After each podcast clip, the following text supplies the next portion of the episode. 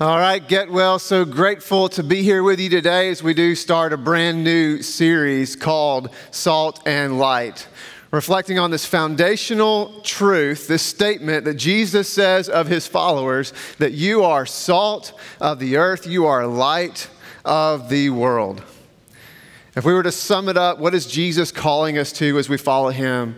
We're to make an impact on the world for the kingdom of God. Just like we saw in the bumper video, every single day we have opportunities to love like Jesus in the name of Jesus. That what we do and say can invite people into the, the goodness and the glory and the power and the truth and the love of God. That we can point people to what Jesus has done by revealing to what he's doing in us. I love this idea uh, that God has created us with this purpose to make an impact on the world. Do you realize that we are made for this? I mean, every single one of us have an opportunity and a platform to share the love of Jesus. That every single one of us, we have relationships in our lives where we can love people like nobody else can love them. We have relationships and we have experiences and we have uh, personalities and we have spiritual gifts and we have talents and we have resources in our lives that position us to be able to share the love of Jesus in a way that only we can. And in the same breath, we also have opportunities every day that God is only giving to you and me. And our, our responsibility is to say, Yes, God, use me in this moment. And so, one of the things that we're going to challenge you with over the next couple of months as we think about being salt and light is this idea of how do I love my neighbor well? Now, as you see this interaction that Jesus has, and he says, uh, this young man says, What is the greatest commandment? And Jesus says, Love your Lord your God with all your heart, soul, mind, and strength, and love your neighbor as yourself. And he says, Who is my neighbor? And Jesus tells this incredible story, but he's basically saying, Everyone I put in your path today is your neighbor. And so we're asking this question how do I love the people that God puts in my path? And we want to celebrate that. We want to hear stories about what God is doing. We want to give you opportunities. We've uh, put together these block party kits for you to get to know your neighbor because how do you love your neighbor if you don't know your neighbor? And we want to encourage you to think about uh, getting one of those block party kits. And I know for a lot of us, it's way out of our comfort zone uh, to do something like that. But maybe partner with somebody and say, hey, let's do this together. I want to love my neighbor. We've got a whole list of ways that you can love your neighbor on our website. There's a tab uh, for your love your neighbor at gatewellchurch.org. Uh, but in addition to that, what we're going to do each and every single week is we are going to give you a weekly challenge. A weekly challenge in a way that we can love our neighbor well. And here's this week's weekly challenge as we want you to write a note. It's not hard, right? Write a note and pray for somebody in your world.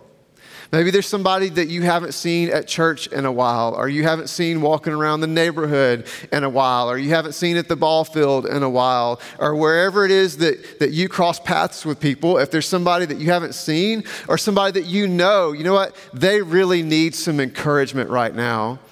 We want you to love like Jesus in the name of Jesus and send them a note and really pray for them. Don't just say, like we often do, oh, I'm going to pray for you. Really pray for them and lift them up to the Lord. So that's this week's weekly challenge. Uh, I would love to hear what God does with that as you see God bring fruit. Uh, but challenge you write a note this week, uh, love your neighbor. But this place that we're going to reflect on today is a place where Jesus lifts this idea up that we are to make an impact in the world.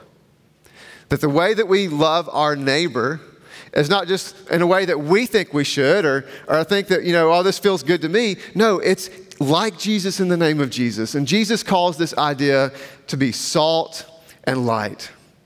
Now, the place where Jesus brings this up is called the Sermon on the Mount, Matthew chapter 5. This incredible sermon that, that probably the greatest sermon of all history that Jesus uh, delivers to this huge crowd that's come to, to see him and hear him. And in this message, early on, he says, You are salt of the earth, you are light of the world. but before he does that, he lays a foundation. He lays a foundation with something that we, we call the Beatitudes in Matthew 5 1 through 11. So let's take a look at that real quick. Jesus says, Matthew 5, verse 1 Now, when Jesus saw the crowds, he went up on a mountainside and sat down. His disciples came to him, and he began to teach them, and he said, Blessed are the poor in spirit, for theirs is the kingdom of heaven. Blessed are those who mourn, for they will be comforted. Blessed are the meek, for they will inherit the earth. Blessed are those who hunger and thirst for righteousness, for they will be filled. Blessed are the merciful, for they will be shown mercy. Blessed are the pure in heart, for they will see God. Blessed are the peacemakers, for they will be called children of God. Blessed are those who are persecuted because of righteousness, for theirs is the kingdom of heaven. Blessed are you when people insult you, persecute you, and falsely say all kinds of evil against you because of me. Rejoice and be glad, because great is your reward in heaven. For in the same way they persecuted the prophets who were before you. Now, when we hear Jesus say things like, Blessed are the poor. Blessed are those who mourn. Blessed are the meek. Blessed are those who are persecuted. I mean, it kind of sounds like Jesus is flipping the world upside down. Like, none of us are, are seeking to be poor. None of us enjoy when we mourn and grieve. None of us have meekness at the top of our resume as something that we want to lift up. It sounds like Jesus is flipping the world upside down. But actually, Jesus is flipping the world right side up calling you and me, if we're really going to trust Jesus, that we would surrender to Him and stop insisting on our own way and what we think is good for us and trust our Creator and our Savior with our lives. That's hard to do, right? Because as we look at this list, it kind of feels like on the, the surface that Jesus is kind of like a joy killer. Like he's just burying us with these rules, and he's kind of telling us that we got to live this, this painful life. I want you to mourn, and I want you to be poor, and I want you to grieve, and I want you to be persecuted. And it kind of feels like, Jesus, you're just kind of cramping my style. What's the deal? But it couldn't be further from the truth. Because what Jesus is inviting us into here in the Sermon on the Mount is that when we trust God, with the, the aspects of life that we don't understand, that are beyond our ability to comprehend. When we place our lives in the hand of Jesus, Jesus always gives us more than what we could do for ourselves. And so he says here, time after time, blessed are those that are willing to place their lives in my hands this way. Sometimes in your Bible it might be translated the word blessed, sometimes it might say happy. It's the word makarios.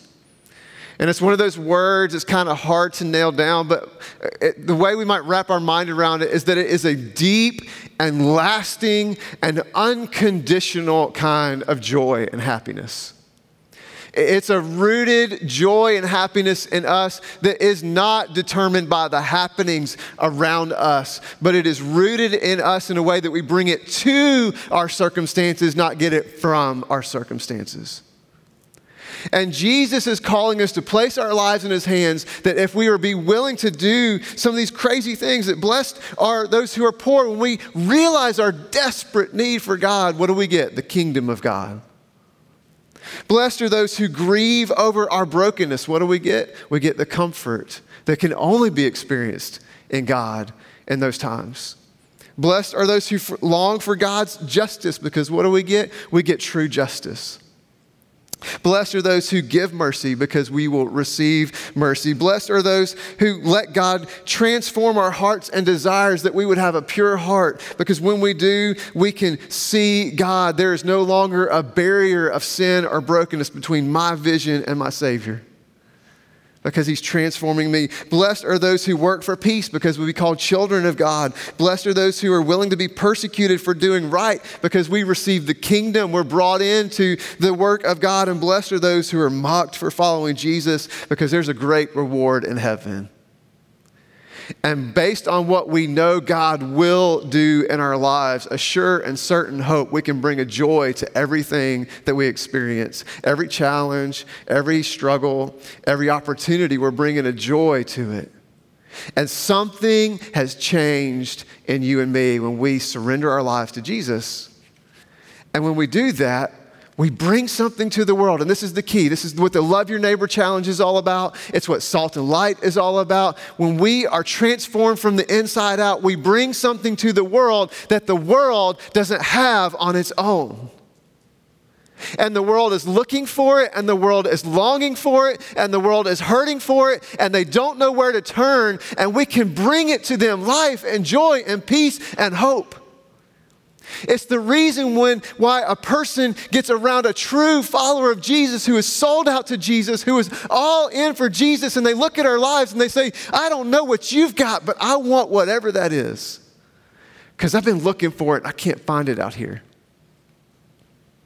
Jesus calls this phenomenon being salt and light salt of the earth, light of the world, bringing something to, to, the world that the world can't find on its own. So let's take a look at what Jesus says. Matthew 5, verse 13. It says, You are the salt of the earth. But if the salt loses its saltiness, how can it be made salty again? It is no longer good for anything except to be thrown out and trampled underfoot. Mhm. This is a scientific truth. When salt loses its saltiness, it cannot regain it. Jesus goes on, he says, You are the light of the world. A town built on a hill cannot be hidden, neither do people light a lamp and put it under a bowl. Instead, they put it on its stand and it gives light to everyone in the house. In the same way, let your light shine before others that they may see your good deeds and glorify your Father in heaven. Salt and light. So let's talk about this idea of salt.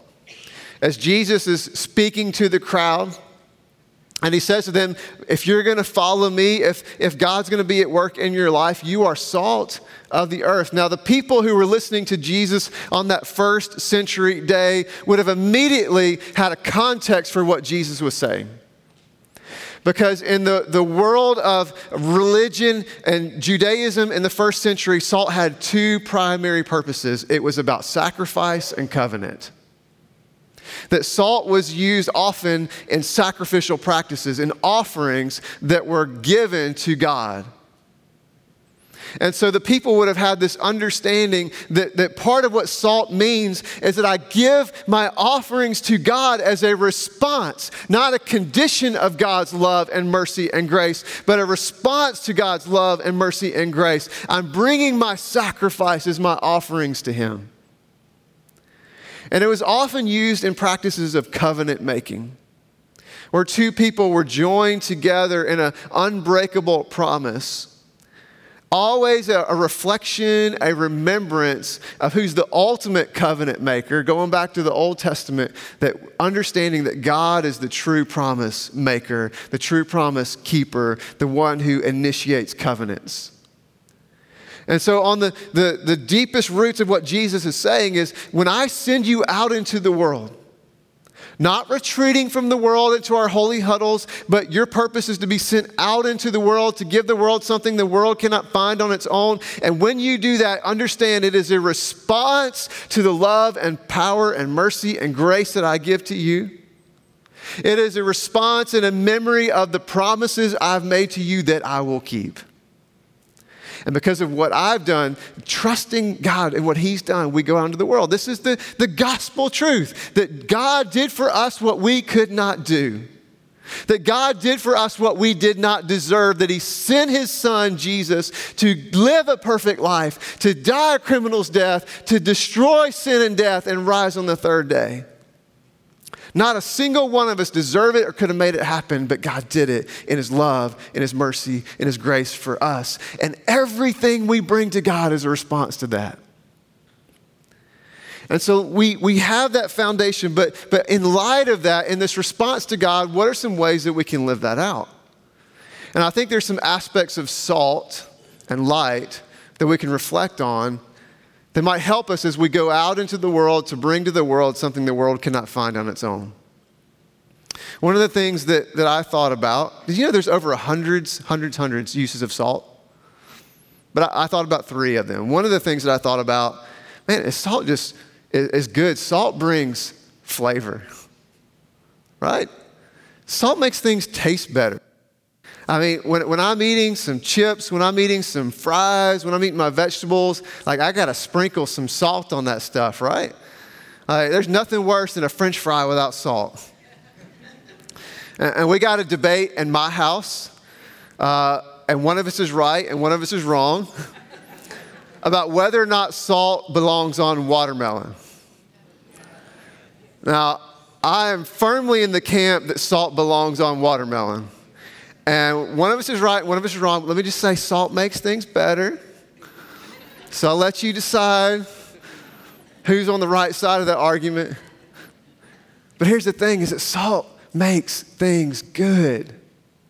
It makes things better. And it's the very same with God's goodness, that God's goodness makes life better.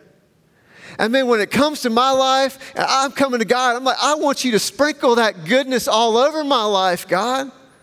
And so I pray for it and I look for it and I use every resource I have in my hands to sprinkle some of that goodness on my life. But as a follower of Jesus, I'm confronted with the truth of discipleship, the truth of the gospel. Jesus says things like, hey, seek first the kingdom of God, and all this will be given to you. Jesus says things like, hey, if you want to follow me, take up your cross daily. What? You know what they do with that, right, Jesus? they, they, they kill you, they, they make you suffer on that thing. And he says, No, I want you to follow me. Jesus says things like, Hey, blessed are those who are poor and at the end of their rope. Blessed are those who grieve over their brokenness. Blessed are those who are willingly stepping into opportunities where they know they'll be persecuted or mocked for doing the right thing and for following me. And so, what do I do with this idea of God's goodness? Well, it's my willingness to step into the hard places, trusting that God is for me, and I take all that goodness of God and I sprinkle it all over the lives of the people around me. How can I intentionally speak and act and plan and do things so that my neighbor knows that God loves them? So that the people that I work with or go to school with or go to church with or live in the same neighborhood or we see each other on the ball field or at dance or wherever you might find yourself, how do I live in such a way that I can sprinkle that goodness of God on their lives so that they know that they matter to me and to God? And there's a God who loves them so much that he sent their son for them. So, the big question that we wrestle with is do the things that I do and say, does my life invite people, draw people in to the goodness of God? Another thing I thought about, it's not just that salt makes things better, brings flavor, but salt can be used to preserve. Salt is really, really good at making things keep their goodness over time. So if I were to take this salt and, and I had something that needed to be preserved, it was going to spoil by some bacteria or something over time, and I pour this salt over that, it would keep it good for a long, long, long time. It is the very same thing with God's truth that God's truth, when we live in it, when we surrender to it, when we seek it, it keeps God's goodness in our lives and in the world over time. And so we've got to be willing to be people as we follow Jesus that are people who seek to preserve the goodness of God. Now, how do we do that? Well, there's a couple of ways, a couple of things that we can focus on. One of those things is that we can point people in their lives to the goodness and the favor and the love of God. I mean, so much of the time when we're hurting or we're broken or we're trying to deal with some bad choices or somebody else is wrestling through those things in life, what we need is not a, you need a step one, two, and three to fix this. What we need is a vision of the goodness and the love of God that is already at work in our lives. When somebody is, is see, searching and seeking God in their life, the first thing that I look for is where is God already at work in your life? And so sometimes we just need to be the lens that people need to be able to put on to see that the truth of God is that He is for them. The truth of God is that He already sent His Son Jesus to die for them. The truth of God is that He is offering His Holy Spirit. He's offering oneness. He's offering new life. He's offering forgiveness. He's offering eternity already if we'll be willing to receive it. And so part of that is we might have to be the vision of the goodness of God for somebody. But the second thing that you and I can focus on is that I would resist the temptation to live under any hand, under any power that distorts or twists the truth of God. So think about it. On a daily basis, what do I open my life up to with what I watch, what I listen to, what I participate in? Am I, am I opening my life up to things that twist and distort the truth of God? Thinking that, oh, it's just, it's just this or it's just that, and it's not going to affect me. But over time, we begin to erode to those lies and that distortion of God's truth. And if we're going to be willing to, or be people who are able to preserve the truth and the goodness of God in the world, that we've got to make sure that we are pouring that truth into our lives and not allowing other things to sink their way in. So, salt brings flavor. Salt is used to preserve, but salt can also be used to destroy. Salt is really good at killing bacteria. It's really good at killing, you know, those bugs or things that would harm us. Have you guys ever seen one of these bad boys? This is so cool. You ever seen one of these? Anybody ever use one of these? This is the, the Bug-A-Salt gun. And you load this thing up with salt, and you got one of those flying things that, that want to hurt you and want to harm you, and you take aim, and you can take that thing out. It's the same with God's power. That God's power can destroy the things that would harm us in life. Sin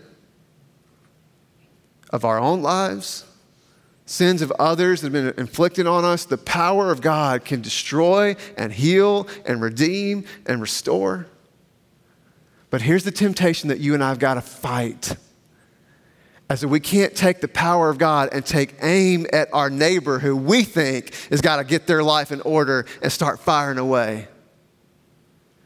We got to resist the temptation to get on social media and start blasting away at how could you do this or why could you think that and why don't you do this? We got to resist the temptation to get up to that family member and say, hey, when are you going to do this, this, and this? We got to resist the temptation to go to our coworker and say, what's wrong with you? Why aren't you doing this? And we fire away and we fire away.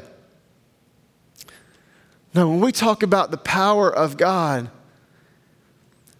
this, this salt that God is wanting to bring in our lives and He wants us to be, it's we aim it at ourselves and say, God, how can you destroy the sin in me?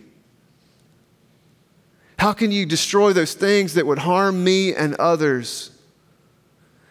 How can you destroy those things that would take away the saltiness of my life, Lord?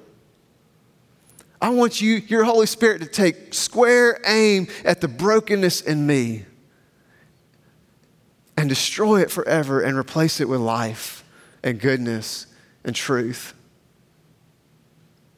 We are the salt of the earth, not shrinking away, not retreating, but going into the world with the goodness, with the truth, and the power of God. But we're also light. Jesus says, You are light of the world. I think about light and, and what it can do. One of the things that light can do is light can reveal. It can show what's in the darkness. And, and so I thought about you know, how our lives are like a flashlight and how so much of our lives we can go through and we can reveal the things that are hidden away in the darkness. Because darkness is dangerous, guys. Darkness can hurt you. We all know the truth of that. Anybody who's ever gotten up in the middle of the night to go to the bathroom and you forget that that piece of furniture is there and you stub your toe, you know the pain of darkness. And what God can do is He can shine a light on the things that are hidden. But again, you and I have got to resist the temptation. Because what we want to do is we want to take this flashlight and we want to point it on others because it, I, I don't know that I want to reveal the hidden things in me, God. That's why it's hidden. Don't you know that's how it works? Like I put it in that room and I lock the door to be hidden forever. I don't want to go there. But we want to shine it on others. And have you ever had somebody take a flashlight and shine it in your eyes? That's kind of like what we do sometimes with the truth of God. As we take that flashlight and we shine it in the eyes of others, and listen, that hurts. It's painful, but it's painful without purpose. It's painful without doing anything helpful. Now, think about surgery is painful, but it has a purpose.